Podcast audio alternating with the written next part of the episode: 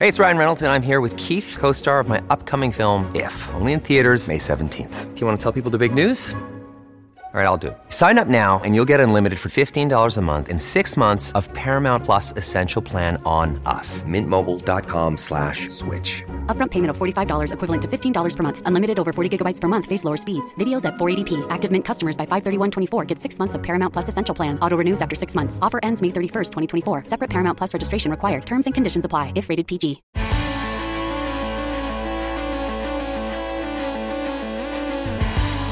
Pod Next. Pod Next. Fala galera, vamos pro episódio 183 do Pod Next. E assunto hoje aqui, tô eu JP com o um olho aqui no mapa dos nossos vizinhos.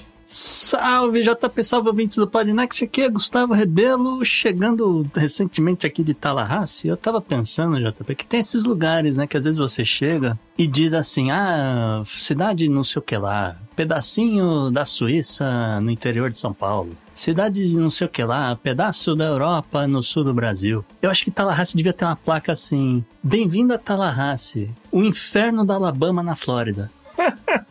que lugar! Pô, mas a, a universidade é bonita, cara. A universidade é bonita. O estádio deles é bem bonito, né? Ah, mas o resto da cidade, que lugar! É só isso que eu tenho a dizer. Tá certo. Beleza, galera. Vamos lá falar de um assunto aí espinhoso de novo. Vamos embora. Bora pro programa JP que não tem nada a ver com Tallahassee. No Podnext dessa semana, um assunto quente que tem agitado o Brasil mais do que a tradicional farofa da GK dessa época do ano. A questão fronteiriça entre a Venezuela e a Guiana. Aprenda sobre a situação das fronteiras entre a Guiana Francesa, o Suriname, a Guiana e a Venezuela. Qual o papel da ONU nisso e como tudo isso se amarra num caso de petroleiras dos Estados Unidos e eleições de 2024. Temos ainda presidente Lula, COP28, OPEP+, ou OPEP Plus para você que fala inglês, Florida Man, GTA 6, seca no canal do Panamá, além da agenda histórica e das dicas culturais. Pensa num programa que não é um sushi tone, mas tá super recheado. Falando em Natal, assinantes do Podnext Confidencial ainda terão acesso a dados quanto a compras de Natal nos Estados Unidos de 2023. Tem um good vibes lá da Tasmânia e uma história também lá da Austrália. Ufa, é isso. Tá acabando o ano. E aí, bora pro programa?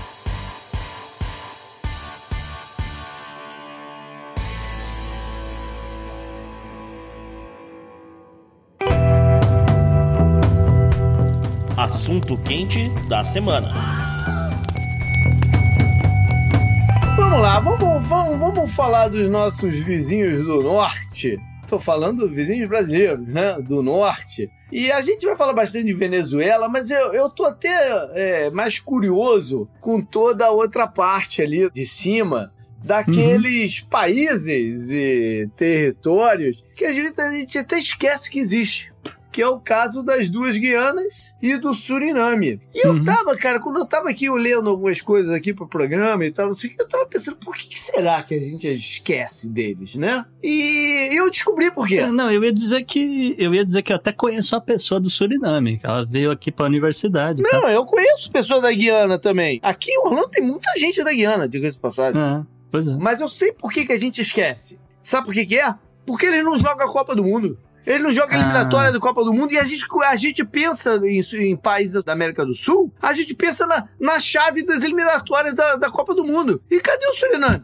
Cadê a Guiana? Por que, que essa gente não, não, não disputa? É, eu queria dizer que às vezes não é muito bom ficar pensando na eliminatória da Copa hoje em dia, JP. Não, mas é natural. É natural, vem na cabeça a tabela da eliminatória. E onde está é. o Suriname ali? Onde está a Guiana? O que, que acontece? Uhum. Como é que esse time não tem jogador? Esses países vão para a Olimpíada. Que eu lembro que há umas duas Olimpíadas atrás, um nadador do Suriname ganhou uma medalha. Foi a primeira medalha, sei lá, em 80 anos, uma parada assim, entendeu? Eles vão para a Olimpíada. Por que, que não têm time de futebol. É, eles vão pra Olimpíada, mas assim, você falou que eles não têm jogador, é dizer, o Brasil também não, mas aí que tanto faz. Não, mas não, mas é diferente, tem, tem o time. Eles não, nu- nunca disputaram a- a- a- as eliminatórias. E se você pensar em alguns jogadores. E mais, os jogadores talentosos que eles têm jogam pelo Holanda. O Gullit nasceu no Suriname, se eu não me engano. O Rudy Gullit. Sim, não, o, porra, se, você for pegar jogadores do Suriname que foram jogar na, na, na seleção, você tem o, o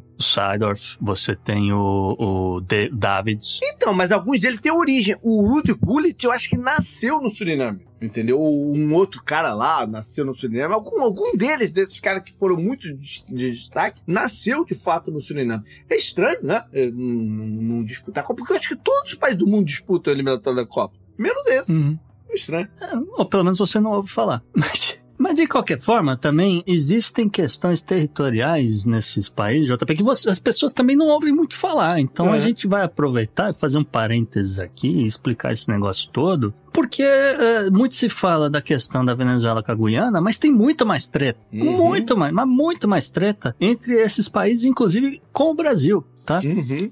Eu acho que a primeira coisa que a gente tem que fazer é explicar essa questão da geografia, porque eu não aguento mais dizer a Guiana a ser atacada pela Venezuela, coisa do tipo, não é uma confusão com a França. Eu não Uhum. aguento mais explicar que não é essa Guiana que faz fronteira com o Brasil, é a outra. Tá? A Guiana, o Suriname e a Guiana Francesa, né? todos esses países localizados nessa região norte da, da América do Sul, elas compartilham fronteiras, características geográficas completamente distintas, tá? E entre a Guiana, que pode ser invadida Venezuela- pela Venezuela ou não, você tem o Suriname separando, da- aí sim, da Guiana Francesa. Essa sim é um território ultramarino da França. E essa sim seria a fronteira do Brasil com a União Europeia, tá? É bom que se diga isso. É bom que se diga também que a, a Guiana, essa é uma nação independente, tá? E ela faz fronteira com a Venezuela, com o Suriname e com o Brasil nos estados do Roraima e Pará. O Suriname também é um país independente, e aí fazendo fronteira com Guiana, Pará também e a Guiana Francesa, sendo que o Suriname tem disputas territoriais com as duas Guianas. Tá? Uhum. Teve uma disputa por um pedaço do Pará com o Brasil, mas essa questão foi resolvida em 1906, depois ratificada pelo parlamento dos dois países em 1908, tá? O chamado Tratado de Limites. Quem tiver a curiosidade aí de ler a respeito, isso aí foi assinado no Rio de Janeiro em 5 de maio de 1906 e depois Brasil e Holanda ratificaram o negócio em 1908, tá? Uhum. Já com relação à Guiana Francesa, como eu falei, é um território ultramarino, não é independente da França. Tá? E aí vai justamente fazer fronteira com o Suriname e com o Brasil aqui, mas no caso do Brasil é o Amapá. Trazendo já para coisa das questões fronteiriças dessa região. A França, depois de muita disputa, de muita confusão com a Holanda, com o Suriname, eles concordaram com uma delimitação de fronteira, JP, sabe quando? Hum. 2021 Que beleza, nosso dia.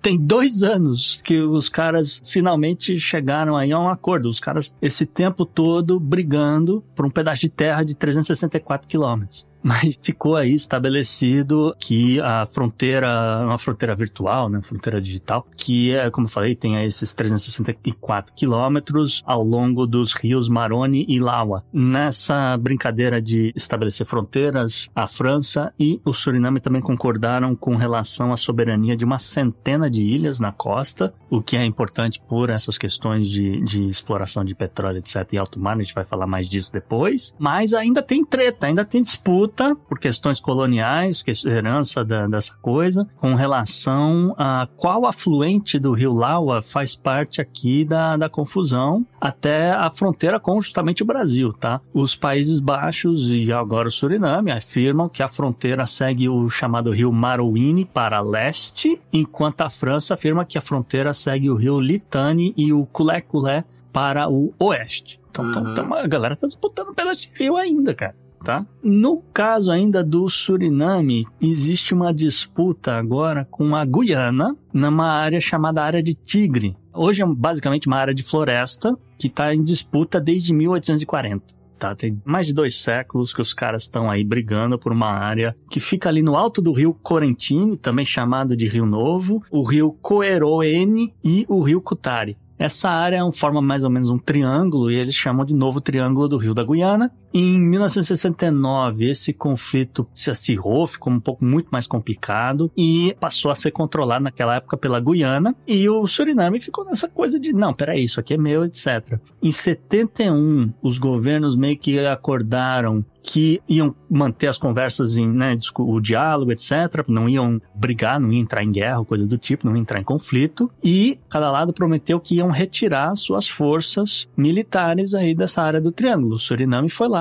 tirou. A Guiana, não. Uhum. A Guiana deixou as tropas lá. No Suriname, essa área, tecnicamente dentro da Guiana, fica o que eles chamam o Coreorene uh, um resort, né, que foi localizado no distrito de Sipaliwini, enquanto que a Guiana chama a região de Berbice Correntina Oriental. Se você jogar uh, o mapa da América do Sul no Google, você vai ver várias linhas pontilhadas né, nessa coisa separando todas essas áreas que estão em disputa. Então é só mirar ali no Suriname, você vai ver do lado direito a questão com a Guiana Francesa, do lado esquerdo a questão com a Guiana em si. Aí vem a treta das últimas semanas, Uhum. que é uma outra região da Guiana e uma região que é disputada pela Venezuela, a chamada Guiana Esequiba ou simplesmente Esequibo, uma área de 160 mil quilômetros quadrados aproximadamente, a oeste justamente do rio Esequibo, sendo atualmente administrada pela Guiana, mas reivindicada pela Venezuela. Uhum. E não é de hoje que ela é reivindicada, tá?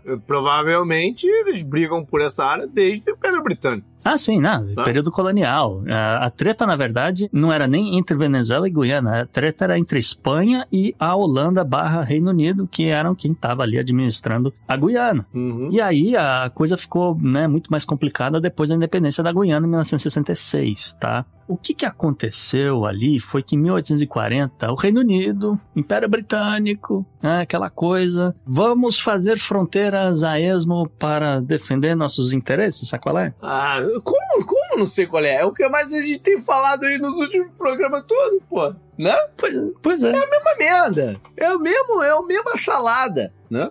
Pois é. O Reino Unido mandou um sujeito chamado Robert Herman Schomburg, um nome estranho para um britânico, mas tudo bem. De toda forma, o cara foi lá e estabeleceu a chamada linha de Schomburg. E é daí que começa a treta com a Venezuela. Porque, ah, de acordo com essa linha desse cara, do lado da Guiana, eles teriam direito à exploração de minas de ouro que eles Uhum. encontraram em 1876. Provavelmente os caras já tinham noção desse negócio em 1840, só precisava Uhum. chegar equipamento, JP, né? Uhum. Sabe qual é? Enfim, aí as coisas ficaram complicadíssimas, a Venezuela sentiu que tinha sido jogada para trás, não sei o que, romperam as questões diplomáticas em 1887. Em 1899, o Tribunal de Arbitragem de Paris fez o quê? Favoreceu o Reino Unido, Óbvio. porque afinal de contas são europeus. Não Co- tenha dúvida disso. Como não, né? Co- Como Uhum. teria favorecido a Venezuela? Pois é. E mais recente, em 1949, esse caso voltou à tona, tá? Gerou mais confusão, passou a ser discutido então na ONU e o Acordo de Genebra saiu em 1966, né? A partir do momento que essa briga foi revivida em 49. E aí a galera falou: "Não, vamos estabelecer um, aqui uma fronteira, vamos fazer um processo de resolução pacífica. Para que que a gente vai lutar, aquela coisa toda, Uhum. enfim". E isso daí foi parar na Corte de Internacional de Justiça, a CIG, tá? Que em 2020 acabou dando ganho de causa à Guiana, tá? Uhum. Aqui só é bom explicar as diferenças entre a Corte Internacional de Justiça e o Tribunal Penal Internacional, JP, porque essas duas cortes ficam justamente no mesmo lugar, que é Haia, Uhum. na Holanda. Sim. A diferença principal entre as duas é que a Corte Internacional de Justiça julga países, enquanto que o TPI vai julgar Pessoas. indivíduos. É. Eu acho interessante, né, isso tudo que você falou, porque é realmente uma região que a gente normalmente estuda muito pouco. Mas, mais uma vez, né, porque quase todas as confusões de fronteira do mundo, sempre a Inglaterra, o Reino Unido está envolvido de alguma maneira, mais um caso. Uhum. E eu achei até que tu, na verdade, você ia até mais atrás para iniciar a parada. Ah, Porque a gente podia. pode até, pode, até podia, porque a gente pode até ir mais atrás para 1600 e pouco, só para Uhum. ilustrar também o negócio. Porque a gente ainda estava falando dos territórios sob, todos sob o domínio espanhol, né? Uhum. E, o- e os espanhóis dividiram a América do Sul em três vice-reinados principais. Sim. Que era o do Rio da Plata, lá embaixo, né? Argentina, Paraguai. Uhum. Depois, né? Foi virar pro... Era uma coisa só. Argentina, Uruguai, Paraguai, Bolívia e tal, não sei o quê. O vice-reinato do Peru, que é mais Sim. ou menos o mapa do Peru de hoje mesmo, né? Um pouquinho mais pro lado, para dentro do Brasil, né? Por exemplo, o Acre, alguma coisa assim, fazia parte do vice-reinado do Peru, talvez descendo um pouquinho mais. O Chile, meio que não é independente não é o- a palavra, né? Ele fazia parte do vice-reinato do Peru, mas tinha uma certa autonomia, tá? Uhum. E em cima, o vice-reinato, o chamado vice-reinato de Nueva Granada, que englobava Colômbia, Venezuela, Guiana, parte do e Equador. Isso tudo Uhum. era, um, era um, um- um território só. Né? Não existia fronteiras ali. Aí, de novo, aquela conversa que eu tô tendo há vários programas, né? Qual é o de fato o direito da fronteira? É o, Ah, o sim. direito de quem chegou lá e falou é meu, e o outro falou tá bom por enquanto, né? E vai. Porque é, essas coisas, o, grande problema dessas coisas todas, e fica mais uma vez muito claro com toda a história que você contou, é que elas só têm uma definição quando de fato um acordo entre os dois países. Por você ver, o- os territórios que fazem parte do Brasil tá meio que definida a parada. Não tem muita margem ali de reivindicação. Os acordos foram feitos, entendeu? Uhum. E nesses lugares não. Foi tudo na base da interferência externa e de fora pra dentro. Entendeu? É, não, de, de fora pra dentro realmente é, é o que você falou, é uma interferência externa. Eu ia dizer que em questões internas é outra parada, porque você vira e mexe tem projeto pra dividir Pará, pra dividir Amazonas, Ah, não, é, não. o, o Tocantins virou estado, aquela coisa toda. Sim, eu tô falando entre, entre países. Mas entre países é, é- é realmente é o que você falou. As fronteiras do Brasil são muito bem demarcadas por Ah. tratados que foram negociados entre as partes e foram reconhecidos. Mesmo o Uruguai é muito bem definido. O que, que é Brasil, o que, que é o que, que era o Uruguai, apesar de uma interseção cultural forte ali. Entendeu? Sim, sim. Mas é, esses outros não. Esses outros foram goela abaixo, como foi no Oriente Médio, como é na África, como é em tantos outros lugares. Né? Foi goela abaixo das pessoas.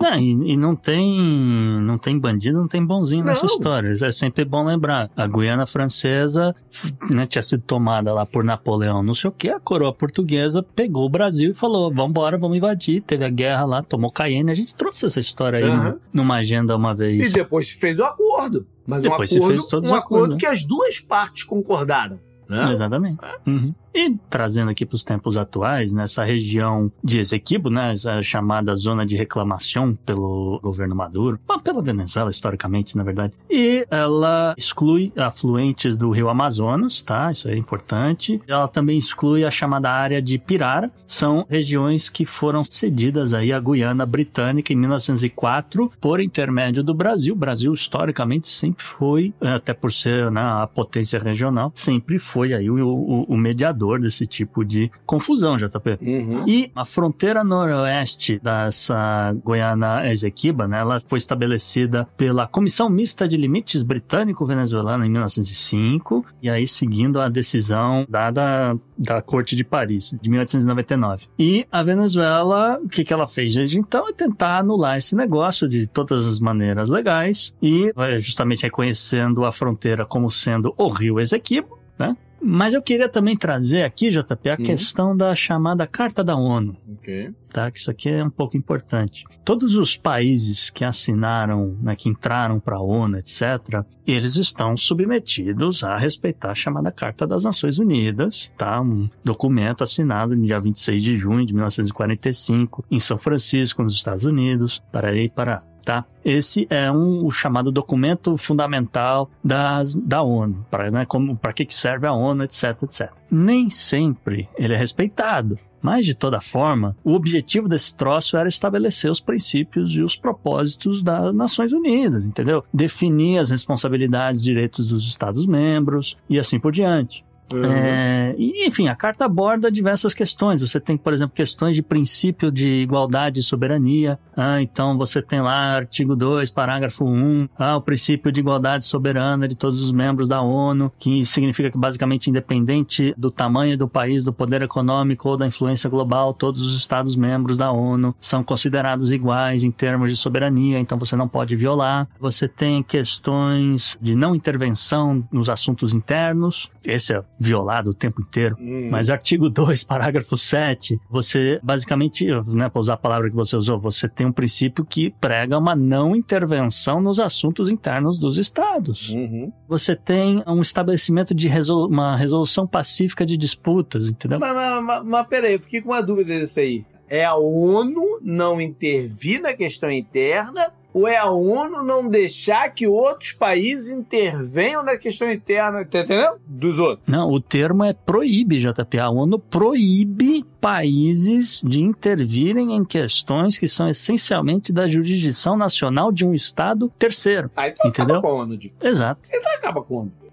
Exato, isso aqui não. Isso aqui é uma piada, mas tá lá na carta de 45 que eu posso fazer. Tá bom. Você tem a questão da resolução pacífica de disputas, então ah, um compromisso, né? Seriam os estados que assinaram esse negócio, tem um compromisso em resolver disputas internacionais de maneira pacífica, o que também já foi para as cucuia há muito tempo. Uso da força, esse por um motivo, esse, do uso da força, esse é respeitado. Também no tal do artigo 2, parágrafo 4, fica proibido o uso de força ou ameaça de uso de força entre os estados, exceto em legítima defesa. Então, se, se fosse respeitado, não teria guerra no mundo, mas tem. Pois é. Mas eu quero, o que eu quero dizer é que isso aqui é o que estabelece questões como, por exemplo, no Japão você não tem um exército belicoso, você tem uma, uma força de defesa Uhum. do país, entendeu? Os Estados Unidos consideram um ataque preemptivo como uma ação de defesa e assim por diante. Então tem um, tem um monte de picaretagem É, então, em cima desse negócio aqui também.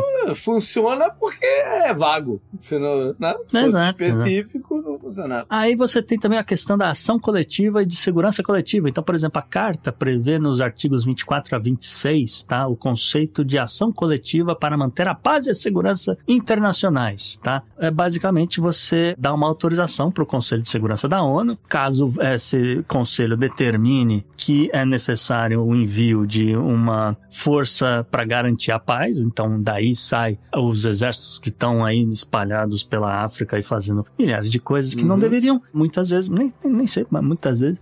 Justamente ele funciona baseado aí nessa autorização, é, aprovação do, dos membros permanentes. Unânime, né? Que a gente já explicou isso num outro programa. Isso, a gente explicou, tem que ser unânime, mas tem aquela picaretagem também de você falar que está. Ah, eu vou me abster dessa questão aqui, entendeu? Uhum. Não, não vou, vou votar por abstinência, tá? É, é- é- é toda essa configuração legal né, da ONU é importante você Uhum. ter dito, porque né, vamos, vamos já aqui antecipar um. Só dar um pulo para depois voltar. Se por acaso tiver uma invasão Venezuela, a gente, vai, a gente vai falar muito sobre isso depois. Mas por acaso tiver, para ter algum tipo de ação da ONU, ia precisar da unanimidade desses países, que a gente explicou muito bem no programa 176, chamado Para que serve a ONU, né? algumas semanas atrás. Quem não ouviu, é uma boa oportunidade de ouvir esse daí. E que a gente chegou à conclusão que nesse momento não vai chegar a unanimidade em nada. Né? Então, Ah, isso sim. tudo é importante para marcar. E eu quero fazer um único parêntese ainda sobre essa questão ONU, que a ONU vive um momento muito delicado na atual circunstância. Porque ela, né, além de estar sobre né, suspeita de que, pô, não funciona, ela está sob uma pressão enorme na situação de Israel e Gaza. Entre Hum. fazer e defender o que ela deve fazer e defender, ou abaixar a cabeça para o que Israel quer. E Israel já está se movimentando para isso. Então, é um momento muito complicado da ONU e pode ter um, mais um pepininho aí na mão nos próximos meses. Agora, JP, a gente tem que parar aqui um segundo, porque a gente tem que analisar para que cargas d'água toda tanta gente brigando aqui. A gente falou da questão do ouro, né? É, Por que, que né, o povo tá, tá chegando em vias de invadir aqui um negócio na América do Sul, um troço que não Uhum. acontece há né, séculos e tal, Sim. né? A gente falou da questão do ouro. Então você, como eu falei, tem a descoberta de minas de ouro em essa equipe em 1876 que foi aí o primeiro estopim aí, ou um dos maiores estopins para começar essa treta toda. Mas é bom a gente pontuar uma coisa aqui, que esse Equibo é conhecido por ter depósito de diamantes, é conhecido por ter muita bauxita, que você vai precisar isso daí para fazer uh, alumínio. Você também vai encontrar quantidades consideráveis de outros minerais não tão metálicos, mas têm valor para construção, etc. Então você tem ali argila, areia, calcário. Existe um monte de recursos hídricos, né? A gente citou alguns rios e afluentes, mas uhum. se você quiser, não é tão difícil pensar em represar e criar ali alguns projetos hidrelétricos, e aí pensando em uma matriz mais limpa, etc. Apesar Ou de... até pensando no futuro, né? O que, que eles uhum. podem ser ter de valor pelas águas por si só né, no futuro. É, porque você, você por exemplo, você, você, se for uma meta da Venezuela ter mais energia limpa, né, a gente vai falar de COP ainda nesse programa, vai lá e faz um projeto hidrelétrico, você vai gerar emprego, você, claro que tem impacto ambiental, não vou dizer que não, mas você gera uma energia limpa. A mesma coisa para Guiana, aí, se quiser ter uma energia, se precisar de mais energia, assim por diante, tá? É bom que se conste também que em Esequibo você tem a caceterita, mas você também tem alguns alguns metais de terras raras. Então, só para pontuar aí, escândio, ítrio, existem jazidas lá. E não exatamente em terra, mas você tem em mar. E aí é a coisa da importância de você ter um território e dali estabelecer a coisa da fronteira náutica, porque no mar ali da Guiana você tem gás e petróleo. Uhum. É, tá, então, é, é, vamos separar tudo. Você, você falou aí da parada toda a importância de mineração da região, né? Mais um assunto recorrente de 2023, né? Quantas vezes a gente não trouxe a mineração como o carro-chefe aí do, dos episódios. Nem falamos de Maceió, mas tudo bem. Sim, sim. Mas aí, antes da gente entrar nesse outro item, né, que é um pouco a parte da mineração, que é o, o, o petróleo, só queria fazer uma, um comentário de que normalmente o script nossa aqui, né, de, de comentar, começar a falar de algum conflito ou desavença, ou, né, é, enfim, é, entre países, a gente sempre começa pelo lado do discurso e pelo lado das questões internas, políticas e tal, e em segundo lugar vem a parte econômica. A gente tá bypassando aqui, não é engraçado isso? A gente tá bypassando, a gente tá começando pela parte econômica para depois, de repente, mencionar os outros, né? Não é engraçado isso? É, nesse caso aqui é, mas mas é, é, é, na verdade o que eu, que eu queria chamar a atenção é para justamente a questão econômica. A gente só estava precisando pontuar questões. Não, acho que a gente vai poder falar de, de outras questões internas. Por exemplo, da Venezuela. Ah, eles estão precisando de um pouco mais de espírito nacionalista. Então, né, vamos inflar hum. dizendo que a gente vai. Então, tudo bem, isso é, uma, isso é uma outra questão. Mas não é a questão principal. A questão. Não. É por isso que a gente tá bypassando. Porque o normal é a gente começar por essas outras histórias para ir chegar na, na econômica, tá vendo? É aqui que tá parado. Mas essa aqui é tão visível, né, o lado econômico, que o resto acaba sendo só mais um frufru. O resto é discurso. Né? É. O resto é, é basicamente discurso. A gente podia ficar falando aqui do fake referendo, a gente pode tocar nisso depois. Sim. É, é, é que realmente a questão aqui é 100% econômica. Não é só uma questão de petróleo e gás, mas é também por uma questão de petróleo e gás. Sim. E quando você está falando em, em, petróleo e gás, nessa região da Venezuela e Guiana, a gente tem que falar de duas empresas, já. Uhum. A gente tem que falar de Chevron e ExxonMobil. Olha. Esses são os verdadeiros players nessa coisa. Duas empresas americanas. Ponto. É, eu já, já brinquei isso algumas vezes também, né? Que eu, eu digo sempre que a Terceira Guerra Mundial não vai ser entre países, vai ser entre corporações. Uhum. Já brinquei isso diversas vezes, né? Deu já, exemplo. Já, então, já. o exemplo que eu costumo mais dar é, de repente, a Disney contra a Tata, alguma coisa assim que vai né, movimentar a parada toda. Aqui mais um caso né? Mas é o caso aí do, do, do, que vai ser o futuro. A questão da Venezuela com a ExxonMobil, ela é muito antiga, tá? Ela, uhum. ela vem lá de 1998, governo Hugo Chávez, né? Acabou de 98, ele acabou de ser eleito lá na Venezuela. E o que que ele faz? Ele começa a discursar, começa a se uh, posicionar e plantar essa ideia do país de que, olha, os nossos recursos pertencem às pessoas, pertencem ao povo, especialmente o petróleo, e esse dinheiro vai ser crucial para o desenvolvimento social. Então, portanto, vou sair nacionalizando tudo. Então, empresas como a ExxonMobil não curtiram muito a ideia, por razões óbvias, tá? A partir de 2006, então aí oito anos depois, o Chaves ele vai iniciar um ciclo uh, de, de, nacionalização focado no petróleo para pegar esse dinheiro e tá fazendo aí os seus projetos sociais assim por diante, tá? A maioria das empresas petrolíferas uh, multinacionais ou que prestavam algum serviço para essas multinacionais, porque claro que não é só a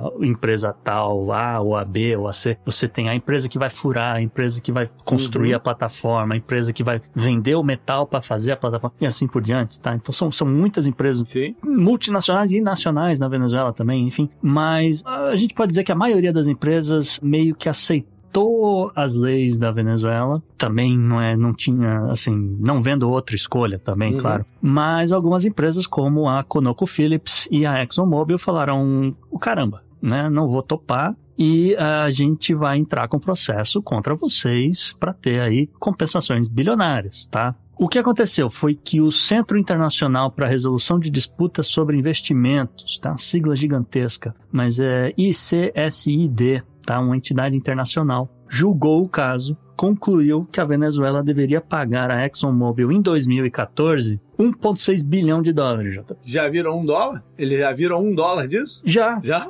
Mas, mas assim, ficaram possessos, né? Uhum. Porque a, a, ExxonMobil considerou esse dinheiro pífio, tá? Uhum. Vale muito mais os campos que eles e os investimentos e tudo mais que eles tinham feito ali, tá? Pelo menos era o que eles estavam alegando, tá? Particularmente, quem estava possesso com essa decisão era então o CEO da ExxonMobil, um sujeito chamado Rex Tillerson. Ah, tá. tá. E atenção para a data 2014. Uhum. Por que estou chamando atenção para a data? Porque um sujeito chamado Donald Trump iria se sagrar aí candidato e posteriormente ele iria tornar o Sr. Rex Tillerson como secretário de Estado. Chegou a ocupar o cargo. É o cargo diplomático em relação à política externa da América mais importante que existe, né? Sim. É, depois do presidente, é o secretário de Estado. Né? E aí, cara, isso aqui é muito interessante porque eu Super. já falei, eu já falei muitas vezes sobre isso também, né?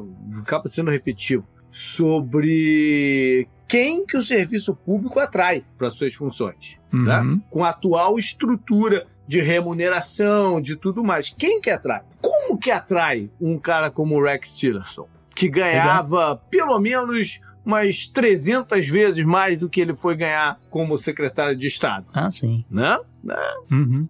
Ah, eu, esse, você pode escrever que no, no tempo do, do Rex Tillerson à frente da ExxonMobil, ele tirou perto desse bilhão aí que, que os caras uh, tiraram da Venezuela, entendeu? Mas o que eu quero chamar a atenção aqui é questões de campanha tá? Porque em 2014 o governo Obama, acusado provavelmente pela ExxonMobil, acusado por todo o lobby dessas petroleiras, a galera falou: "Cara, você é fraco na política internacional, eu vou apoiar um outro candidato". E aí você tem a eleição do senhor Donald Trump com uma cacetada do chamado dark money, que é esse dinheiro que não aparece nas declarações de campanha, né? A gente já explicou a questão uhum. aqui dos uhum. PACs e a questão do dark money também lá atrás, mas a gente vai voltar com esse assunto ano que vem. Mas eu só queria pontuar esse negócio porque de de novo, você tem um problema com a ExxonMobil à véspera da eleição dos Estados Unidos. Mas o que, que aconteceu é que depois de se tornar secretário de Estado, etc., o senhor Rex Tillerson, JP, ele deu aí uma, ajudou, né, fez aí o, o papel dele de defender essas pobres empresas americanas ele fez a, a ExxonMobil, né, conseguiu fazer a ExxonMobil assinar um acordo com o governo da Guiana uhum. para fins de explorar petróleo offshore. Ok. So, então, ele tinha tomado uma pernada na Venezuela, né, uhum. na, na, na, concepção deles, claro, tinha tomado a pernada na, na Venezuela e falou: vamos retaliar. Uhum, né? Isso. E aí, né, toda aquela pressão dos Estados Unidos para fazer o, o, o acordo acontecer, etc. E algumas informações aqui que saíram, inclusive segundo o próprio Tillerson, tá? a ExxonMobil ficaria com 75% do lucro bruto da extração de petróleo da Guiana, JP. Esse dinheiro seria usado para justamente pagar os, os investimentos do, nas offshores, né? Você tem que construir plataformas, tem que furar, é complicado. Uhum. Você tem que contratar uma cacetada de gente, uma cacetada de outros investimentos, assim por diante. Tem toda a questão do transporte, porque se esse petróleo não chegar nos Estados Unidos, né, para quem que você vai vender, aquela coisa. E a Guiana não tem estrutura para fazer nada. Então, o governo da Guiana falou: "Tá, vai, 75%". O problema, na minha opinião, é o resto, que dos 25% restantes, Uhum. isso aí ficou rachado meio a meio, porque aí eh, no argumento do, da ExxonMobil, né, do, dos 25%, ela, ela ia ficar com 12,5% só de lucro.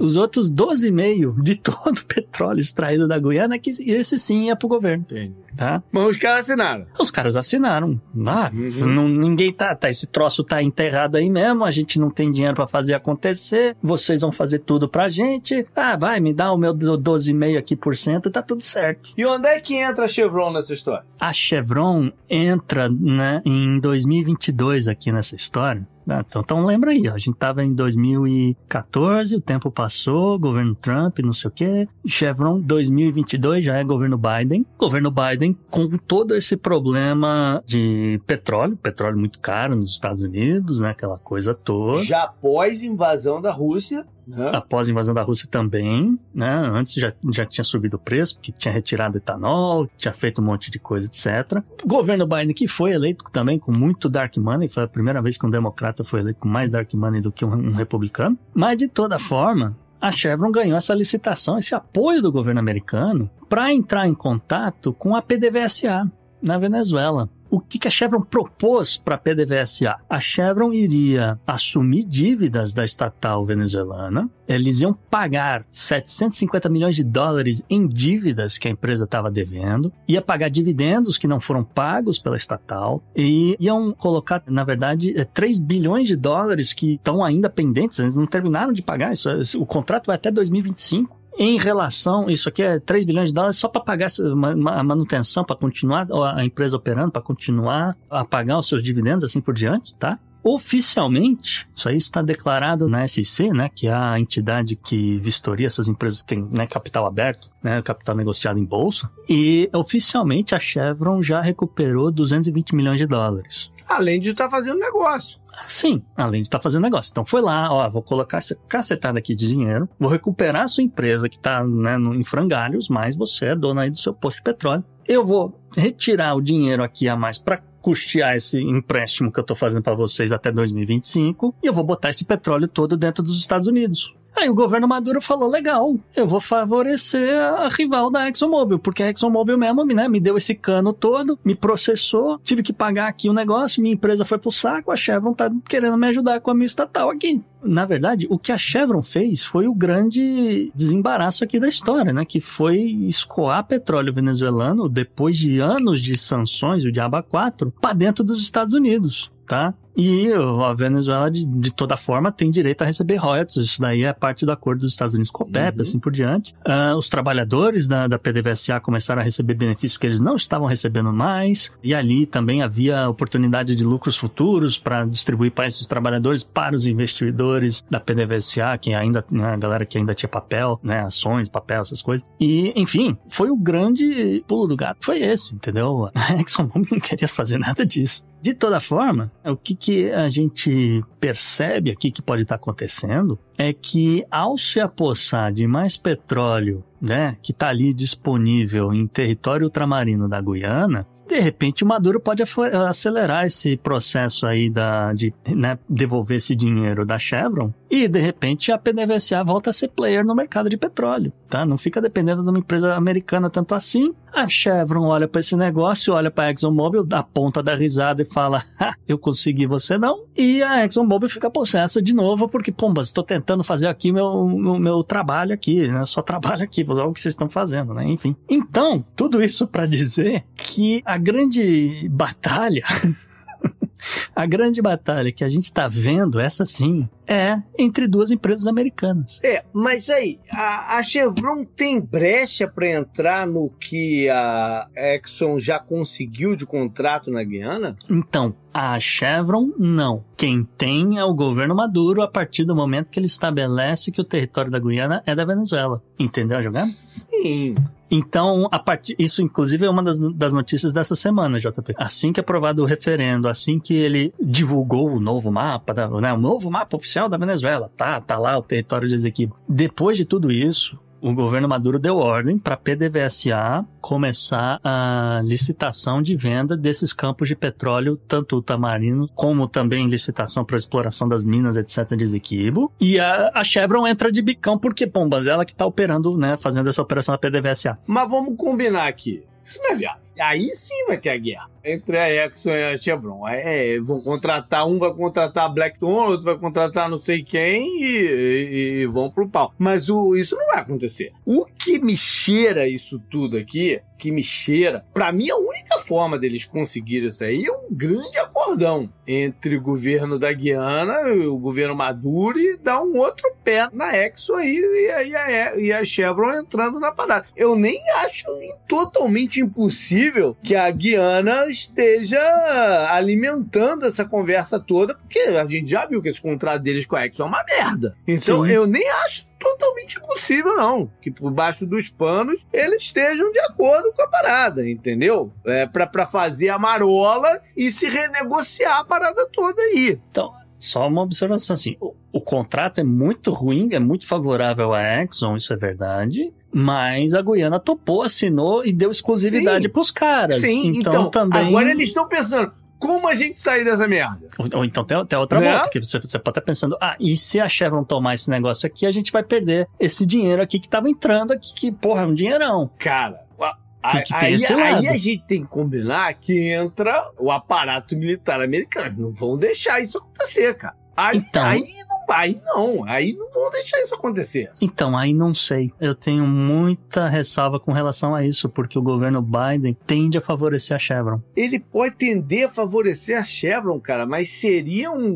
golpe de piar inacreditável, cara. Sem contar que o governo americano, no final das contas, quer botar a mão em tudo. Seria uma oportunidade para eles, né, né? Desembarcar ali na, na, na costa parada e falar agora é tudo meu né? Vai discutir na ONU o que, que não é, o que, que é e o que, que não é. Mas é exatamente por isso, JP, que eu não vejo, eu não sei o que os Estados Unidos vai fazer. Mas de toda forma, são duas empresas americanas quando petróleo para os Estados Unidos tanto faz que se é bandeira da Chevron ou bandeira da Exxon para o governo. Não depende, porque um entra mais dinheiro, outro um pouco menos. Depende. Não, não, não, é que é assim que entra pouco dinheiro, o, o, o, o petróleo é o mesmo. O petróleo vai para eles. O petróleo é, mas o, a condição do petróleo entrar, não. Tá, mas... Tem uma condição mais favorável e tem uma menos. Tem uma em que divide grana com a Venezuela e uma que não. Entendeu? É, é diferente. Mas de toda forma, isso é problema da empresa, isso não é problema do governo. Putz, mais ou menos. Tá aí que tá, mais ou menos. Porque o governo americano, ele vai ganhar dinheiro nas costas do petróleo quando vender gasolina na bomba. E ele vai ganhar capital político quando a gasolina nos Estados Unidos continuar caindo. Ele vai, lembrando, de novo, 2024, ano de eleição. Mas é o controle, cara. É controle, não é só, é controle. Entendeu? Mas o controle é isso, mas o controle é isso que eu tô falando. Já são duas empresas americanas controlando esse negócio. A treta vai acontecer se a PDVSA dá uma banana na Chevron depois. Não, mas numa a Chevron é sócia da PDVSA, a outra é só a Exxon. É uma, é, tem uma diferença de controle aí na parada. De toda forma, às vésperas da eleição de 2024, você não vai começar uma guerra agora. Será? Normalmente guerras começam antes do midterm que é para você forçar a mão do midterm. Sim, mas o, o, mundo tá mudado. O mundo tá mudado. Não, o mundo não tá mudado. O mundo tá mudado, cara. E uma guerra vencível como essa é um piar grande também, entendeu? Mas enfim, é, a gente já viu aí então a situação dos dois, né? Antes de fazer alguma coisa de influência global, Vamos falar mais um pouco de Venezuela aí, do que está acontecendo, o, o, o Gustavo. Então, acho que a primeira coisa que a gente tem que explicar aqui também é essa coisa do referendo, porque isso foi muito curioso, porque o que aconteceu foi que várias entidades internacionais que estavam presentes na Venezuela botaram um monte de câmera apontada para a entrada nos colégios eleitorais e ficaram filmando e contando quantas pessoas estavam indo votar de fato, já tá? uhum. Até para fins de legitimar o referendo, né? E, no... e, só saía notícia de que, olha, pouca gente apareceu, ó, a galera não tá muito afim desse negócio e assim por diante. Aí, de repente, depois de, de horas e depois de estender o horário de votação sem ter fila, sem nada, mas o governo da Venezuela disse que ah, as pessoas uh, não estão tendo muito tempo, é domingo afinal das contas, então vamos aumentar aí mais, mais duas horas para votar, etc. De repente, o governo vem anunciar que eles, uh, o referendo teve 10 milhões de votos. Isso foi uma sacanagem do governo, uhum. porque o referendo tinha justamente cinco questões e o que muita gente está especulando é que como é que você chegou em 10 milhões de votos foi porque 2 milhões de pessoas foram votar. E aí eles pegaram, ah, 2 milhões de pessoas indo votar em cinco questões, 10 milhões de votos. Não estou dizendo que 10 milhões de pessoas foram votar. Eu estou falando que o referendo teve 10 milhões de votos, uhum. tá? Isso teve, é, é, o que muita gente especula, inclusive o senhor Felipe Nobre Figueiredo, lá do Xadrez Herbal, ele acredita nisso aqui. E uma outra coisa que é bom que se diga é que se for isso mesmo, se você tem um pouco mais de 2 milhões de pessoas votando, você está falando só de 10% de apoio da população venezuelana. Uhum. Porque a Venezuela tem 20 milhões de eleitores. É, mostrando mais uma vez que a coisa política e esse discurso nacionalista, ele não é o fator principal aqui. Uhum. Né? Não, não, não é isso que, que vai mover a agulha da parada. Mais uma vez, não, né? Isso reforça ainda mais aquilo que a gente falou lá no começo. Você tem aqui um, um fator eleitoral importante na Venezuela, né? Parte dos motivos uh, do no governo Biden ter autorizado a Chevron a entrar com os dois pés na, na Venezuela foi que o governo Maduro prometeu eleições para 2024. Uhum. A gente viu toda a primária para eleger um candidato que estaria fazendo oposição ao seu Maduro e que depois o próprio governo falou que, olha, essa primária não valeu, teve roubo, hum. né? Teve, é, é impossível tanta gente ter ido votar a favor dessa primária, coisas do tipo. Mas foi o que aconteceu. O povo, o povo realmente foi lá e votou, entendeu? Porque tá cansado desse governo. E aí, você precisa, no caso do, do senhor Maduro, de alguma forma, de segurar essa eleição, de fazer campanha. Então, é, se de um lado ele apela para o nacionalismo e esse nacionalismo só bate em 2 milhões de pessoas, o cara vai lá, inicia algum tipo de guerra e declara estado de sítio. Estado de sítio, em nenhum país do mundo você tem eleição. Uhum. E aí o cara continua no poder. Ponto. É, mas aí viabiliza também o, o, acordo com a Chevron. Entendeu? É uma saia justa isso aí. Sim, sim. Mas o governo dos Estados Unidos também não está podendo dizer não para petróleo. Então, como é que você, que você faz? Né? De novo, volta nessa, nessa coisa do preço da gasolina na bomba. Tá? É. Quando eu falo de acordões, eu acho que pode ser simplesmente grana para ele parar com essa história. Pode ser, pode ser uma coisa simples como essa, entendeu? A gente sabe da quantidade de ouro é, da Venezuela que está retida em, em, em, bancos do Reino Unido, né, dos paraísos fiscais uhum. todo do, do Reino Unido, pode ser no, às vezes as coisas é, são muito mais simples do que a gente imagina. Pode ser, pode ser simplesmente isso, os caras estão fazendo isso para de repente um acordão é, liberar parte do dinheiro, tomara que seja. É, ou mesmo ou mesmo dividir o território ultramarino, né? Olha, daqui para lá é da Chevron, é. daqui para lá é da Exxon, todo tá mundo ganha. Bem, né? Cai o seu 10% aí no final do é. mês tá né? tudo bem, e aí de repente uhum. os Estados Unidos faz a Guiana aceitar mais esse acordo de merda com ela abaixo, né? É, porque o Já aceitou da... um, aceita dois, né? É, aliás, uma, coisa que eu vi pouca gente comentando, que é, é muito curioso, é o, o, governo da Guiana. O governo da Guiana é extremamente diversificado, JP. É uhum. muito interessante o governo da Guiana. O presidente dos caras é muçulmano. Sim. Primeiro presidente muçulmano num país de, da América do Sul. De pegada na, socialista, né? É, é, extremamente progressista. Uhum. O primeiro-ministro é o primeiro-ministro negro da história da, da Guiana. E o secretário-geral do, né, da, do estado, né, do, do, da, da Guiana, o cara é hindu. Uhum. Ele tem um pezinho na, na, na, na, religião hindu. Então, ou seja, você tem uma diversidade inacreditável num país que é extremamente progressista nesse sentido. Uhum. Uma outra coisa que é bacana mencionar, que acho que muita gente especulou, que falou, bom, se os Estados Unidos tá com esse perrengue já na, na Rússia, tá com esse perrengue né, na Ucrânia, na Rússia, tá com esse perrengue aí na Palestina Israel, ah, e aí tem que ficar de olho em Taiwan, essa coisa acontecendo no quintal, é, pode ser um pouco difícil dos Estados Unidos em si fazer alguma coisa. Então. Pode, é, e aí muita gente falou, pode ser então que o Reino Unido vai fazer alguma coisa. E aí eu falo de novo Não. que o Reino Unido, o senhor Rishi Sunak, Ele é o cara do PR, ele é o cara É. do, do, do- Eu não. Se, se alguém não vai entrar em guerra, em conflito, É. se alguém quer que não fale de mim, não fale de governo, eh, esquece esse negócio de governo, esquece que ano que vem. Tem uma puta eleição vindo aí na frente também, cara. Tem, tem o, a- a- o Reino Unido vai passar por uma eleição cuja única função do Rishi Sunak é minimizar as derrotas, porque tá caótico pra ele lá. Então, o, o- o- o- a última coisa que o cara quer é entrar num vespeiro na América do Sul e lembrar a galera da década de 80. É, agora, é, é engraçado isso que você falou do, do- dos Estados Unidos com seu é, poder, é, não bélico, o poder de atenção e recursos pulverizados em algumas coisas né, é, é, vitais. Pode ser até. A gente conhece o bom. Tô falando bom, até, até rindo aqui, vocês não estão me vindo rindo. O bom relacionamento do Putin com o Maduro né? É, um, é um- é um dos poucos governos que, que bancam o, o governador.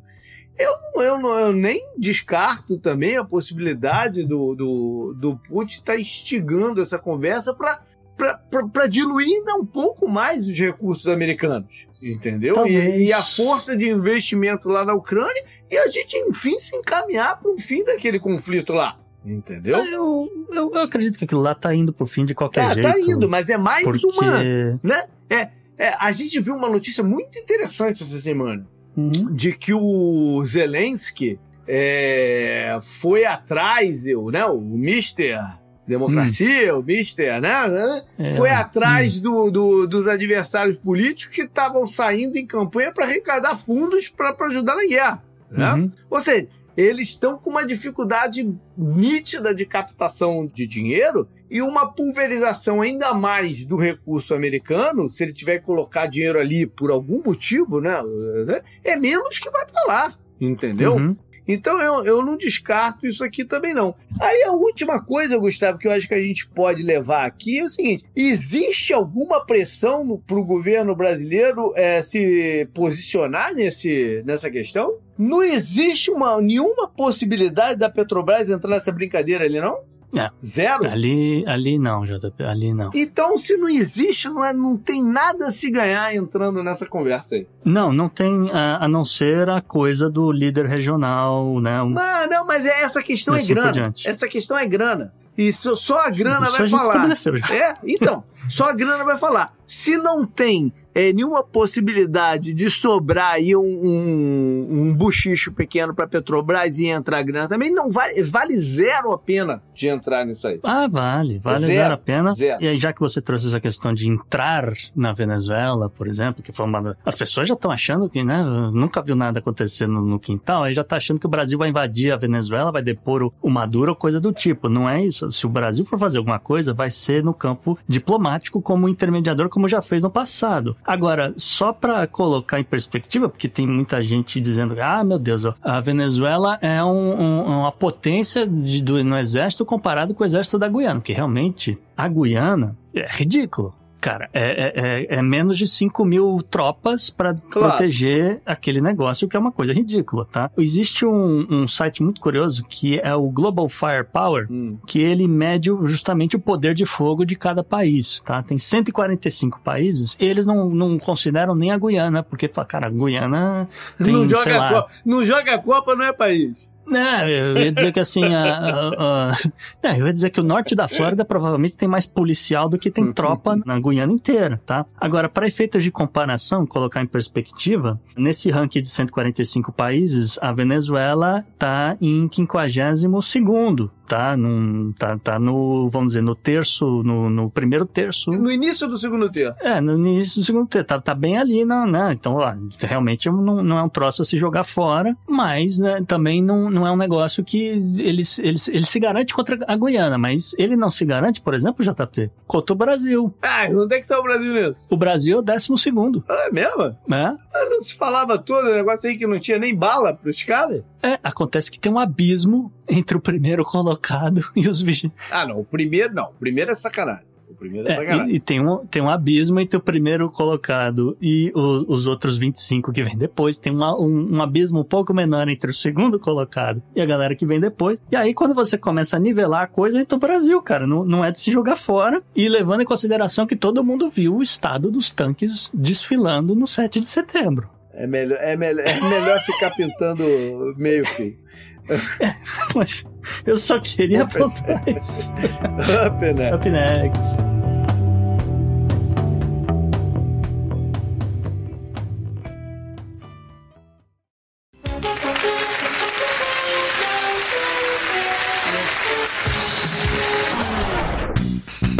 E quem é o personagem da semana?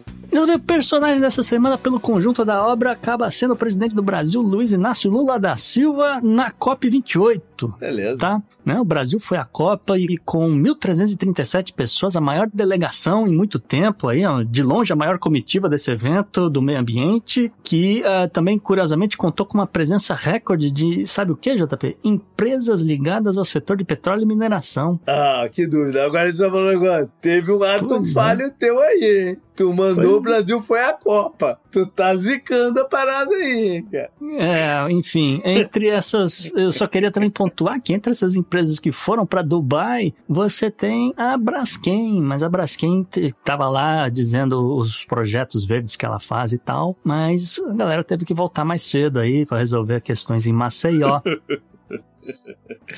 Engraçado que quando se fala Braskem, a primeira coisa que me veio na cabeça é Araquém, o showman. El gol vem!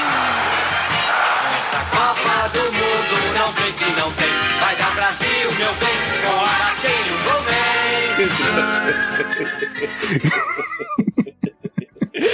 É, olha só, de toda forma, o que mais chamou a atenção dessa COP foi o que aconteceu antes. né? Durante a viagem, as pessoas ainda estavam se deslocando para Dubai quando vazou a informação de que o Brasil iria entrar para o chamado grupo da OPEP+, ou Uhum. OPEP+, Plus. Né, que é o, vamos dizer, não é o cartel original né, do- dos países exportadores de petróleo, mas são os agregados mais famosos, tá? Ah, lembrando que os países originários, a Arábia Saudita é o manda-chuva da coisa, mas esses países adjuntos você tem lá Rússia, Cazaquistão, Azerbaijão, Bahrein, Brunei, Malásia, México, Omã, Sudão e Sudão do Sul, tá? E aí vazou a informação. Quem é o primo estranho nessa lista? Ah, não. é o México. É o México? Né? Hum.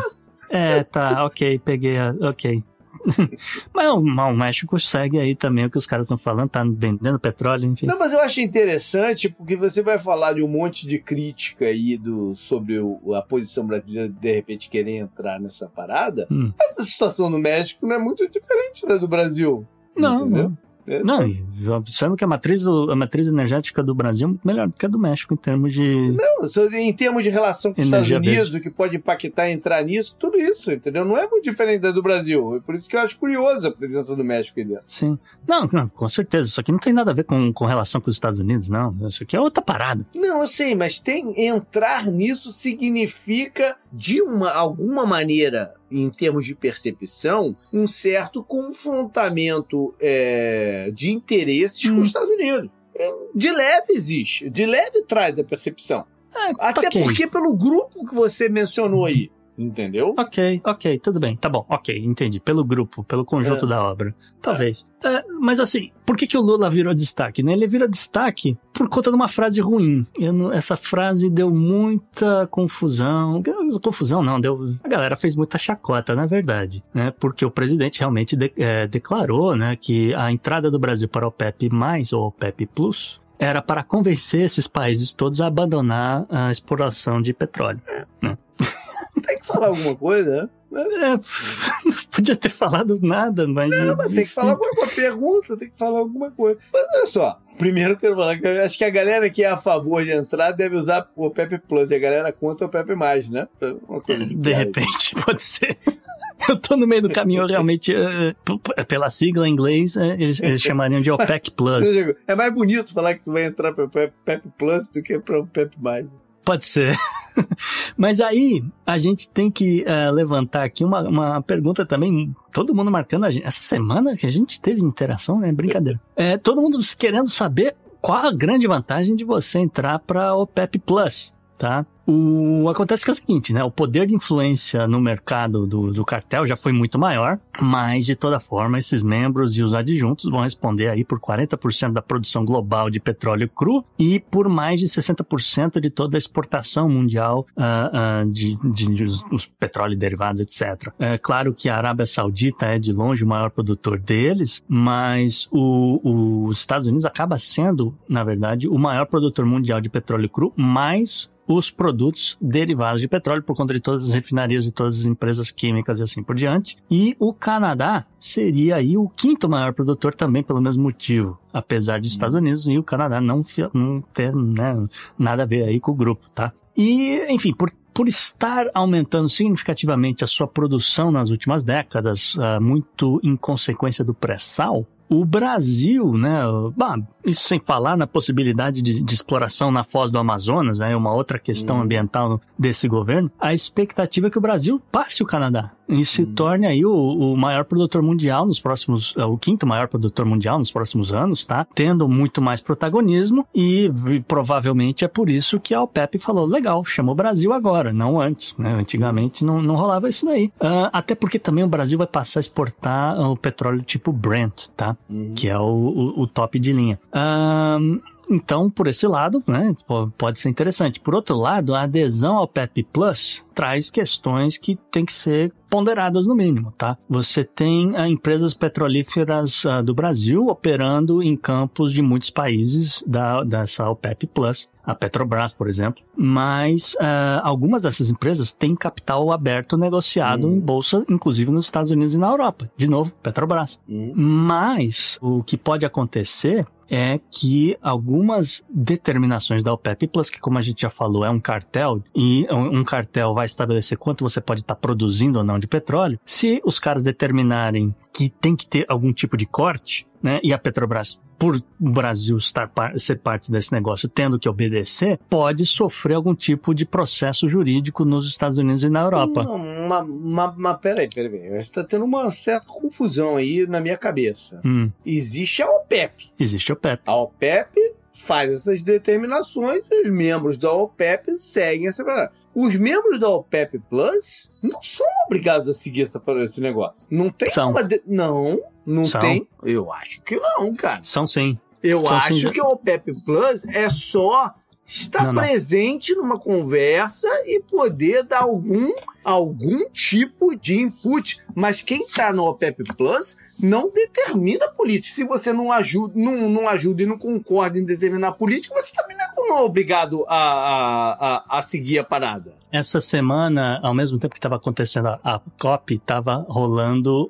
a reunião da OPEP com a OPEP Plus. E a OPEP exigiu dos países da OPEP Plus um ah, mínimo que eles estariam topando cortar de- da sua produção de petróleo se a OPEP determinasse que a, a demanda global estivesse caindo em 2024. Eles chegaram no número perto de 3 milhões de barril por dia, sendo que, como, como eu falei, a- a- esse valor era até então voluntário. Acontece que a gente sabe que no passado, Rússia não se bicou com a Arábia Saudita, a Arábia Saudita falou: ah, é? Então tá. A gente viu a briga do petróleo, o petróleo chegou Sim. a 35 dólares o barril, a Rússia estava sangrando o petróleo e ah, até que a Rússia falou: ok, eu não aguento mais, eu vou cortar, tá bom? Vamos voltar a ser amigo, vou voltar a cortar minha produção Mas aqui. aí foi porque... uma pressão econômica, não foi uma, um- uma determinação do que fazer. Você- Havia uma determinação para que a Rússia cortasse. O governo Putin falou: não, eu não vou cortar, porque mesmo que o preço caia, eu, eu me garanto aqui. Aí a Arábia Saudita falou: ah, é? Então vamos ver até onde você quer sangrar. E aí, quando estava em 35 dólares o barril, Não. a Rússia pediu água. Você só tá reforçando o que eu tô falando. Foi uma pressão econômica cima do negócio. É, porque é o que vai acontecer se a OPEP determinar que tem que cortar essa produção de barril, e é o que vai acontecer com o preço do petróleo se ah, não for cortado, JP. A, Mas a Arábia então, Saudita vai você- jogar lá para baixo Mas olha de só, novo. é, você sentar na OPEP, OPEC Plus, você, ao menos, você tem uma voz de um input. Porque isso ela pode fazer com ou sem você estar dentro da OPEC. Ah, mas tem uma diferença grande. Hum. Quando você não está fazendo parte da OPEP, que era, por exemplo, até 2022, tá? Se a OPEP fala, ah, eu vou cortar a, a, a produção. Todo mundo que é da, desse grupo tem que cortar a produção aqui no que vocês falaram que poderiam cortar. Ah, muito bem. O Brasil não era obrigado a cortar, tá? Então, é, é, você continua vendendo. Quando, quando você acontece o corte, o preço do petróleo sobe. O Brasil poderia estar continuando a vender esses barris de petróleo num preço mais favorável. Essa que é o lance. Mas se, se você. Bom, é- é- essa, conversa, essa conversa poderia ir mais longa. A gente está sem tempo de falar disso. Qual seria o benefício contrário a isso acontecer? Mas, enfim, é uma boa, é uma boa conversa. Mas segue aí. Não, eu só ia dizer, existe sim um benefício. Apesar de você ter essa liberdade comprometida, você tem o, o- o objetivo porque você vai conseguir escoar petróleo pelos mesmos Uhum. eh, canais que, que o grupo todo aqui usa. Então é, é bacana, você vai estar vendendo para outros países, etc. Então, eh, podendo vender eh, a, a longo prazo, hedge, essas coisas todas, vai estar um caminhão de dinheiro na mão do Brasil, sim. Então, é- é, existe vantagem. Eu não estou dizendo que, que, que, que é- é terrível a entrada, só estou dizendo que, olha, é cada escolha uma perda. Uhum. Mas em tudo. Né? Em tudo. E, e, aí, e aí, de novo, esse negócio acaba se recaindo sobre o presidente, por isso que ele foi destaque aqui. Tá certo. Up next. Next.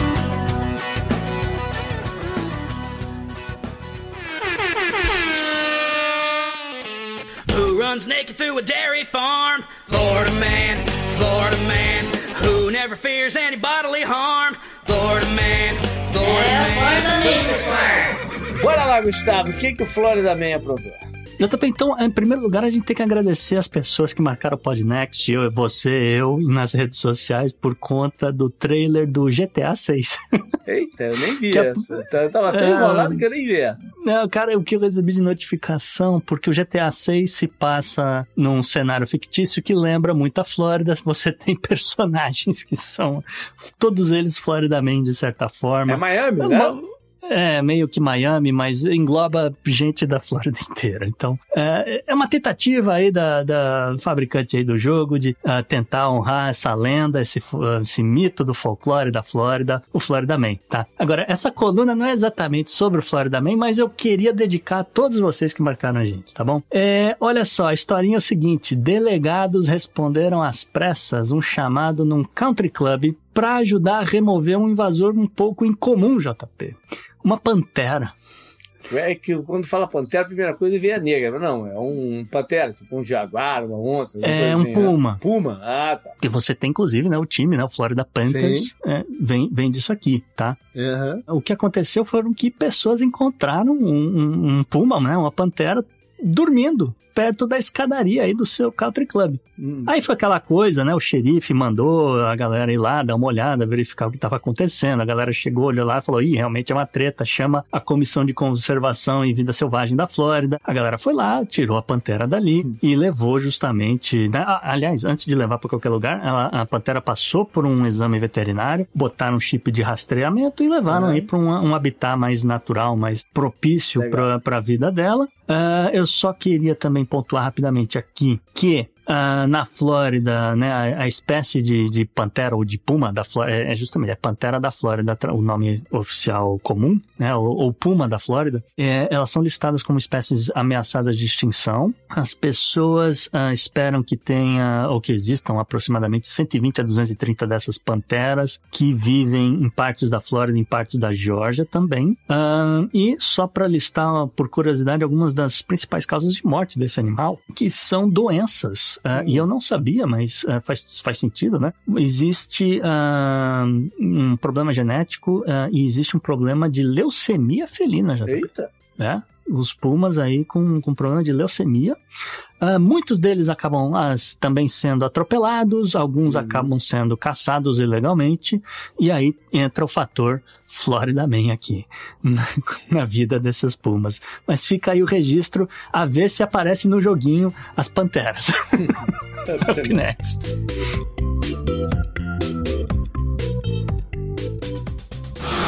Pela união dos seus poderes, eu sou o Capitão Planeta!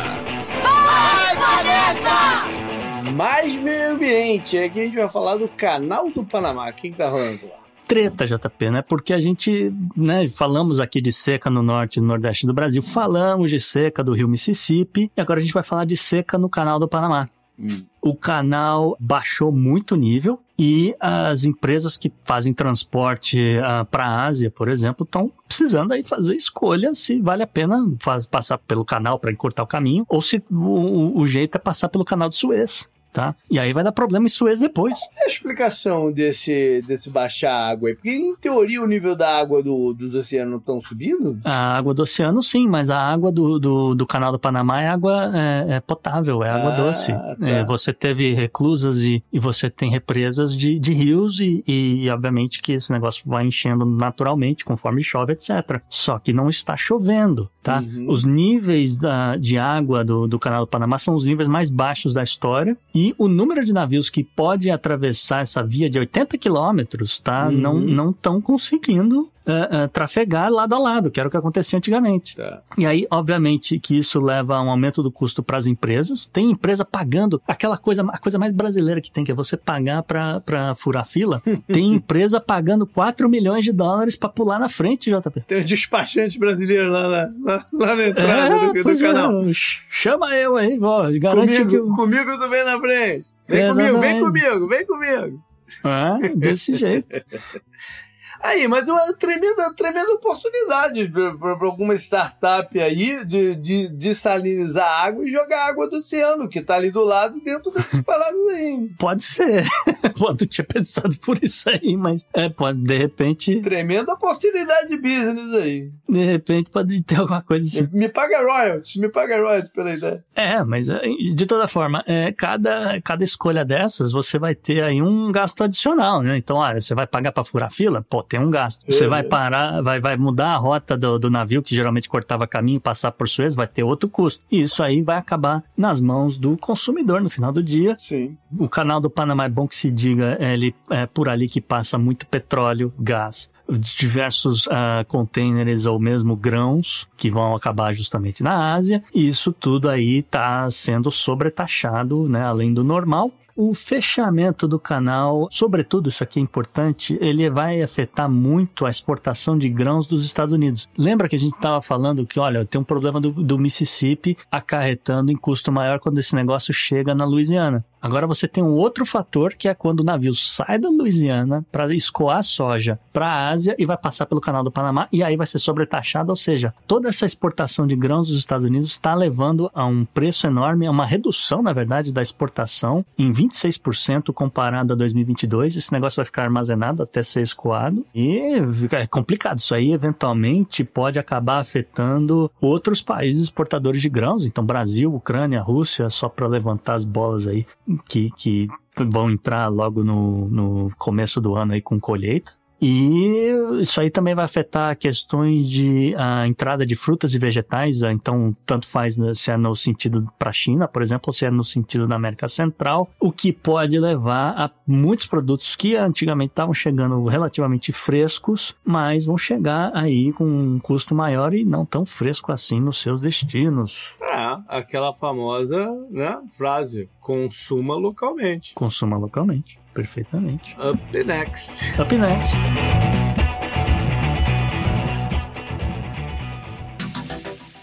Anote no seu calendário. E JP, o que você traz aí na agenda da semana, agenda do passado? Vamos lá, eu começo com o dia 11 de dezembro, que é o Dia Internacional da Montanha. É, é, é o Dia Internacional para se louvar assim, a importância das montanhas Ah, no, nos ecossistemas. Nada de muito prático, né? tá, não é dia de tomar sorvete daquele sabor Rocky Mountain, não. Não, nem de escalar, fazer escalar. Não, é só de, Ok, né, de bater palma pra montanha. Dia, tá bom. dia 12 de dezembro, Hum. aí a gente vai pro que é chamado de Double Twelve. E eu não tinha a menor ideia do que era isso. Mas é uma parada na China. É um equivalente a versões de, de Dia dos Namorados, Dia de Valentine's Day. Eu já trouxe aqui, a, a coisa de um mês atrás, alguma coisa assim, que era o Dia do Solteiro. É, são, Ah. são mecanismos de gerar consumo. E esse Uhum. aqui é mais. O Double Twelve é mais ou menos o dia dos casais, para troca de presente, não sei o quê. É, olha aí, a China também tem seus, seus dias de, de É marketing. tipo um, Olha é tipo um dia dos namorados na China. Exatamente, exatamente. Tá. Tem três Ok. datas dessas. Eu acho que a terceira ainda vai chegar. Quem sabe eu não trago ela aí também. Dia Tá. 15, Gustavo. É o dia que você tem que mandar uma foto pra galera. Hum, Porque é o dia do Ugly Sweater. Eu acho que todo mundo deve te cobrar no Twitter uma foto tua usando um Ugly Sweater. Olha aí. porra. Tá bom.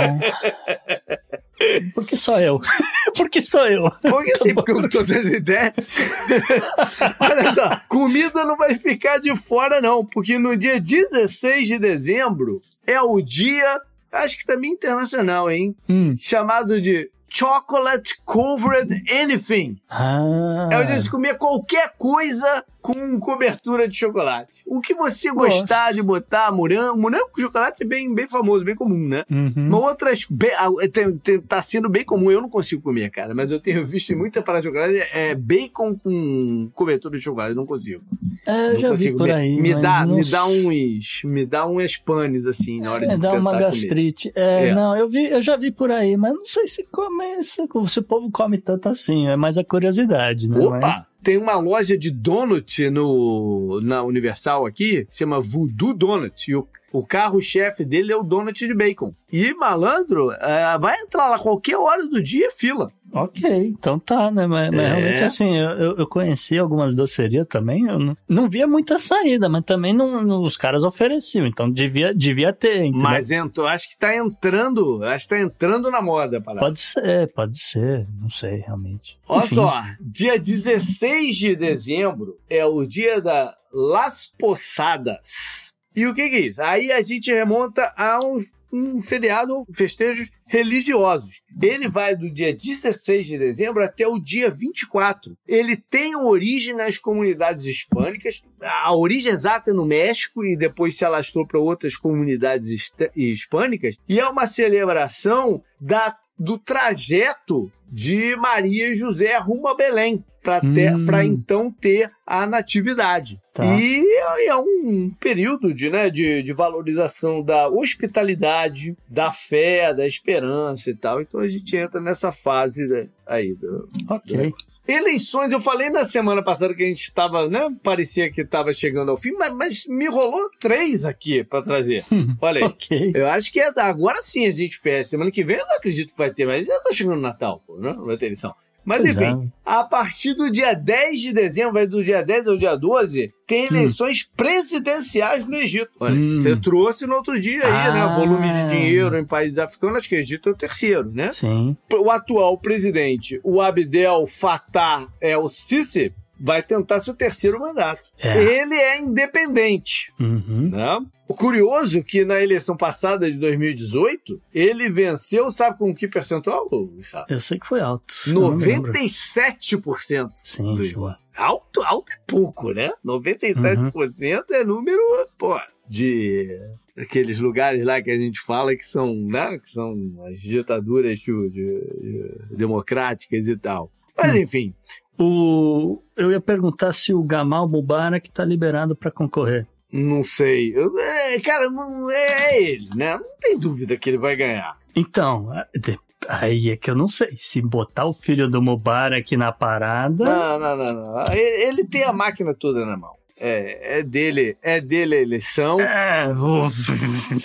É, não vai acho que nem vale a pena mencionar quem tá atrás. quê. O único caso interessante de mencionar foi um cara que desistiu, que se chama Ahmed Tantawi. Sabe Hum. por que, que ele desistiu? Porque ele foi hackeado com um Hum. desses spywares que, né, que, que a gente trouxe num, num- num programa lá atrás e tal, não sei o quê. Comprometeu-se a segurança dele, comprometeu-se a campanha e ele abandonou aí a, a- a disputa. Ok, a ver porque, assim, não faltaram processos legais para não tirar os direitos do Gamal Mubarak. Tem que ver Aham. esse negócio aí. Tem várias crises também aí acontecendo, protestos, mas mesmo assim, Sim. tu derrubar de 97% para ele perder a eleição, eu acho que é um salto. Se você acredita nesse número. Pois é, pois é.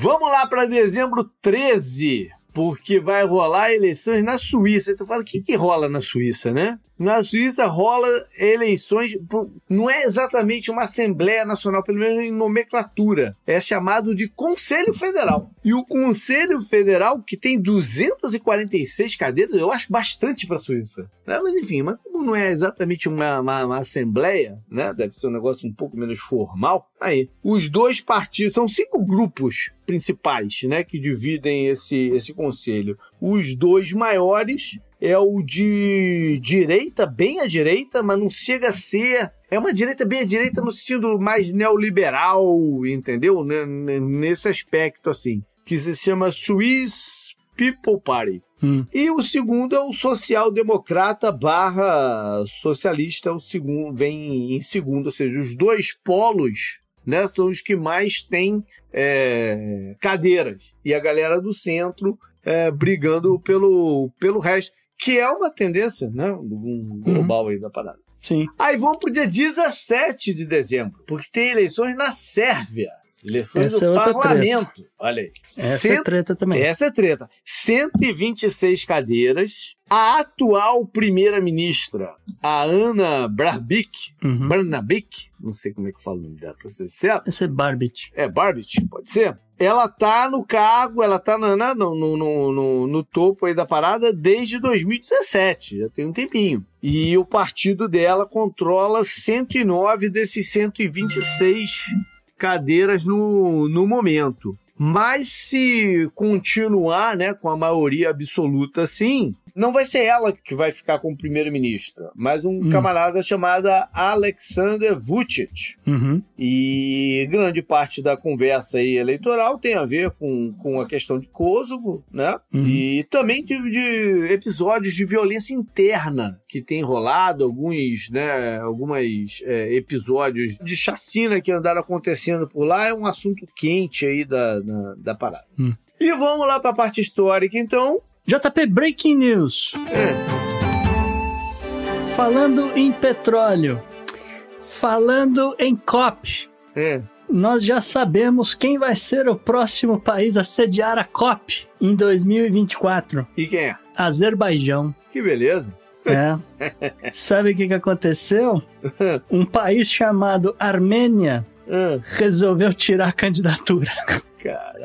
E aí um país chamado Azerbaijão, que quase não tem treta com a Armênia, entrou como um Falou, então é minha. Então é minha. entrou, é, falou, eu, eu vou matar essa no peito e vou fazer. O Brasil, obviamente, é o, o país que vai sediar a COP. A COP 30 vai rolar em 2025 em Belém do Pará. Aham. Mas havia essa questão aí de, olha, como é que vai ser a COP 29? Azerbaijão e Armênia eram os candidatos. Ah, acabou que ficou com Baku. Só de sacanagem, vamos fazer o centro de convenções lá em Nagorno. Olha só. Mas, mas agora vamos lá para a parte histórica. Eu começo com um caso curiosíssimo aqui de dezembro 11 de 1978, que ficou conhecido como Lufthansa Heist, ou seja, o, o golpe, o assalto da Lufthansa. Uhum. Ele acontece não na Alemanha, mas ele acontece em Nova York. No galpão da Lufthansa, no aeroporto JFK, John K. Frank, Uhum. não, John Kennedy. É isso aí. E é, um- é uma história sensacional, porque envolve até cinema. Foi um roubo de 5 milhões de dólares em cash, mais o que eles avaliam de 1 milhão de dólares em joia. O que em 78 era dinheiro para um caminhão. Né? Ah, sim, sim. Ah. Foi o maior caso de roubo de valor monetário de cash até então. Uhum. Né? É, a Lufthansa ela fazia o transporte de dólares da Europa para os Estados Unidos, dólares que turistas americanos gastavam na Europa.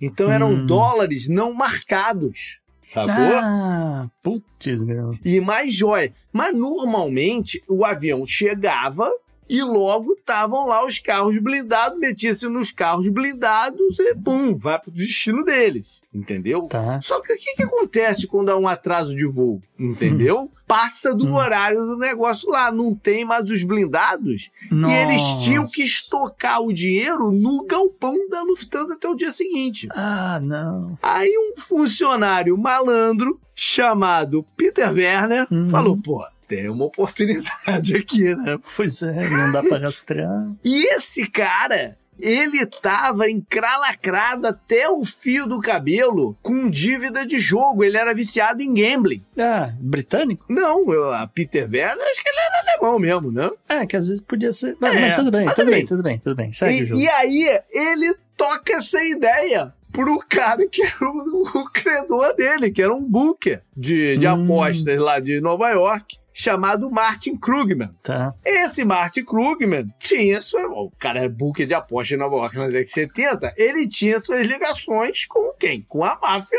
né? Uhum. Nova Yorkina. Uhum. Aí ele traz a ideia, ele, ele leva pra cima a ideia, entendeu? Uhum. que Claro. cai nas mãos de uma dupla chamada Henry Hill e Jimmy DeGent Burke. Algumas pessoas vai se ligar nesses dois nomes, cara. Hum. Porque esses dois nomes, principalmente o Henry Hill, é um dos é o personagem central do filme do Scorsese, o Godfellas. Ah. É o personagem do Ray Liotta. É, é, pode crer. Saca? E aí esses caras fazem o assalto, essa dupla, com o crew deles. Então eles aproveitam um dia desses aí, que, que atrasou o voo.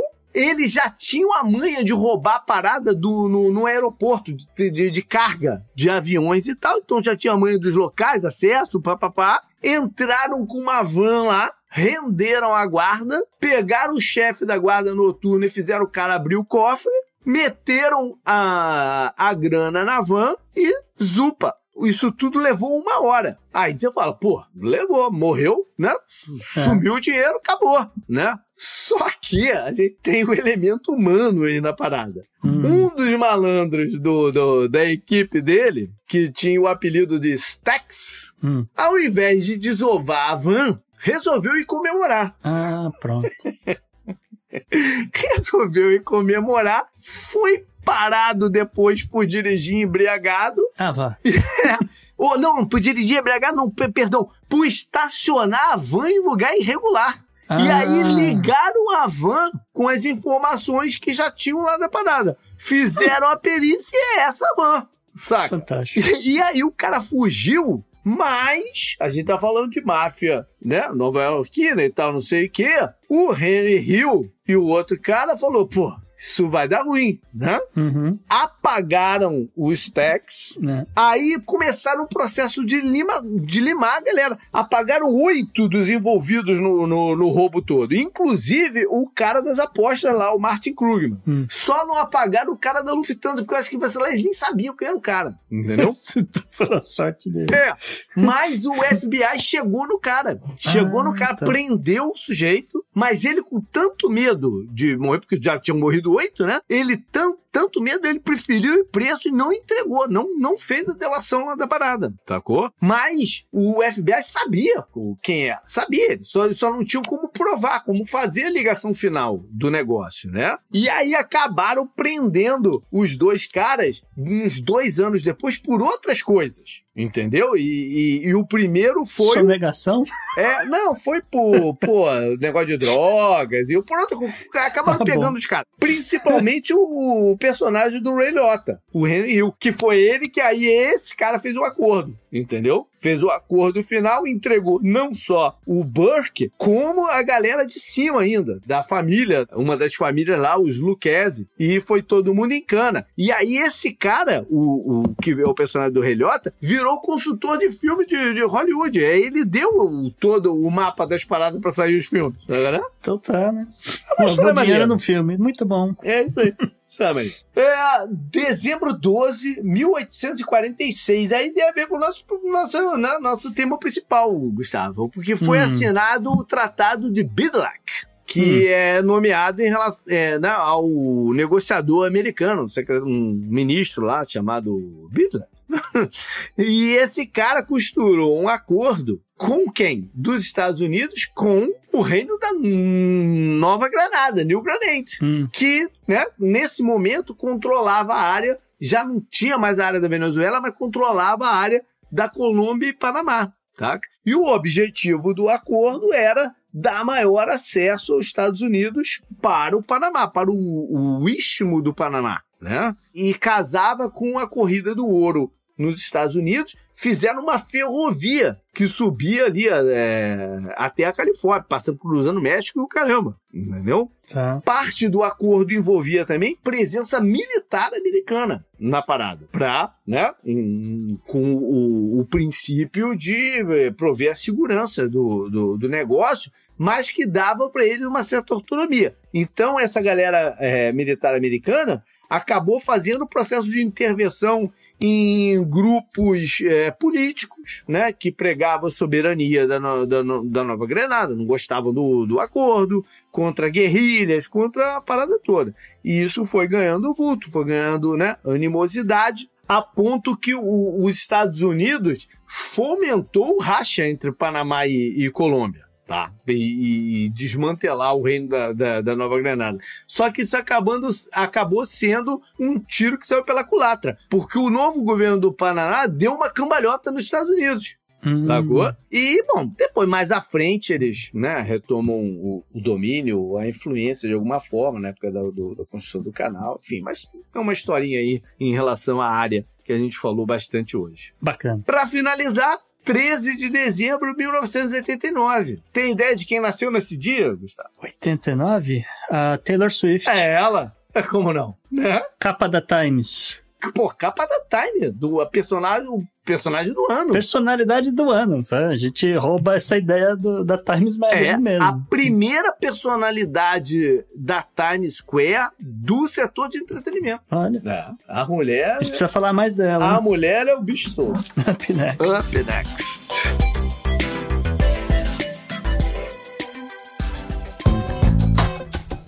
Esse eu recomendo pra você. E na dica cultural dessa semana, mais uma vez, ele aqui, o poeta da galera, Igor Gregório. Igor, recita pra gente.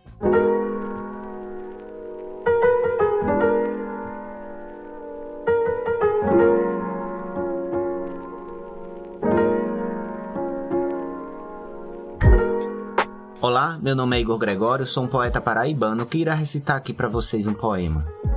Um estudo divulgado no último dia 16 de novembro mostra que uma pessoa negra foi morta por intervenção policial a cada quatro horas em oito estados do país, no ano passado. A pesquisa da Rede Observatórios, com base em dados divulgados pelas Secretarias de Segurança Pública por meio de Lei de Acesso à Informação de 3.171 registros de mortes que tinham a cor da, da vítima declarada, analisados pelos pesquisadores, eram pretos 2.770 pessoas, ou seja, 87% do total. Diante destas informações gritantes, me veio à mente o poema de hoje. O nome do poema é Vendaval, e ele diz assim: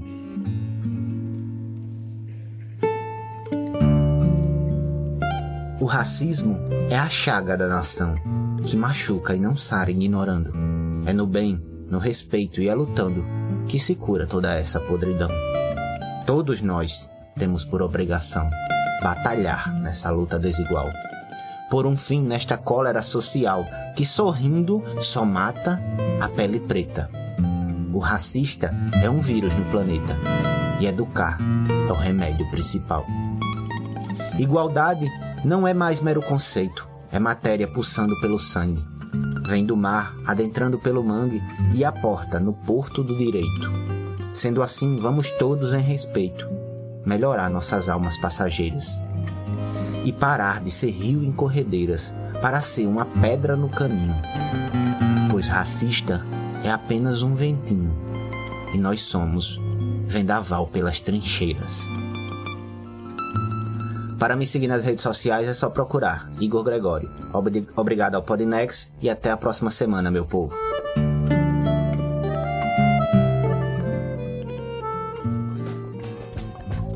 JP, o que, que você traz aí na agenda da semana? Você recém-voltado aí da CCXP? É.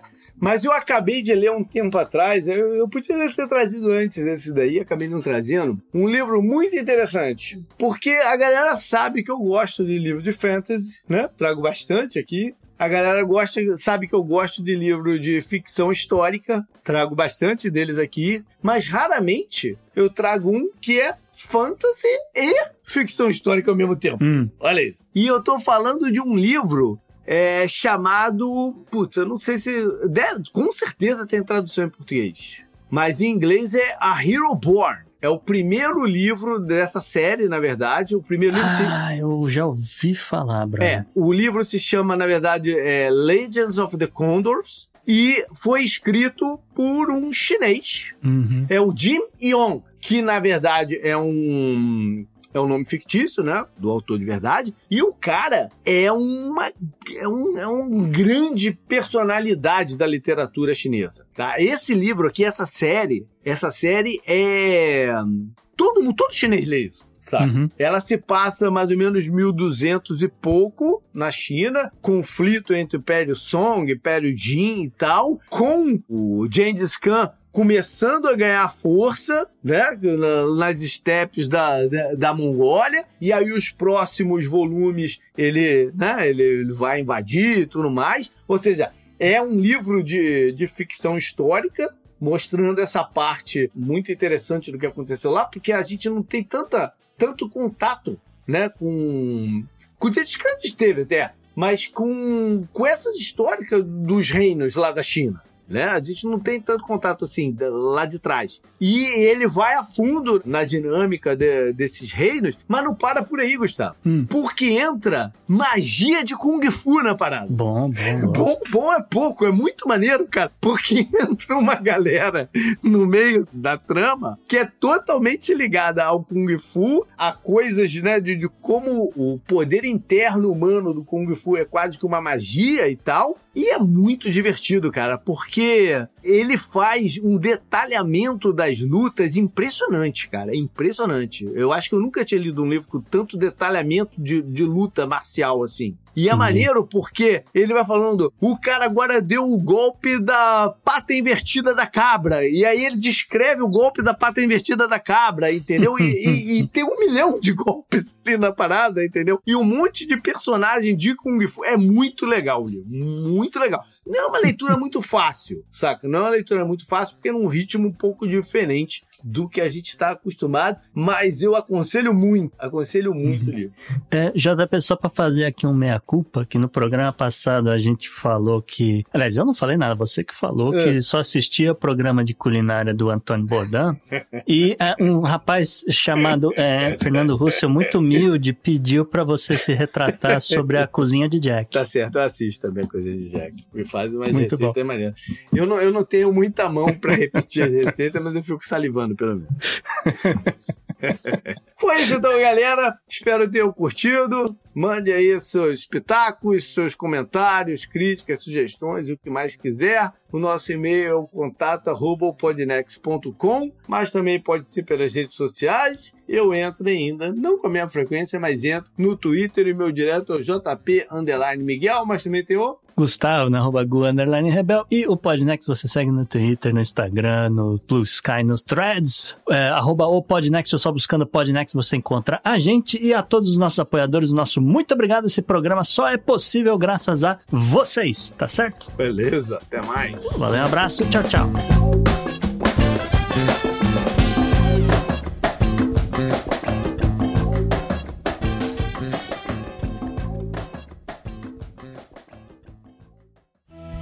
Este episódio foi editado por Atelas, soluções em áudio para podcasts. Encontre a Atelas nas redes sociais. É só buscar por arroba Atelas Edição.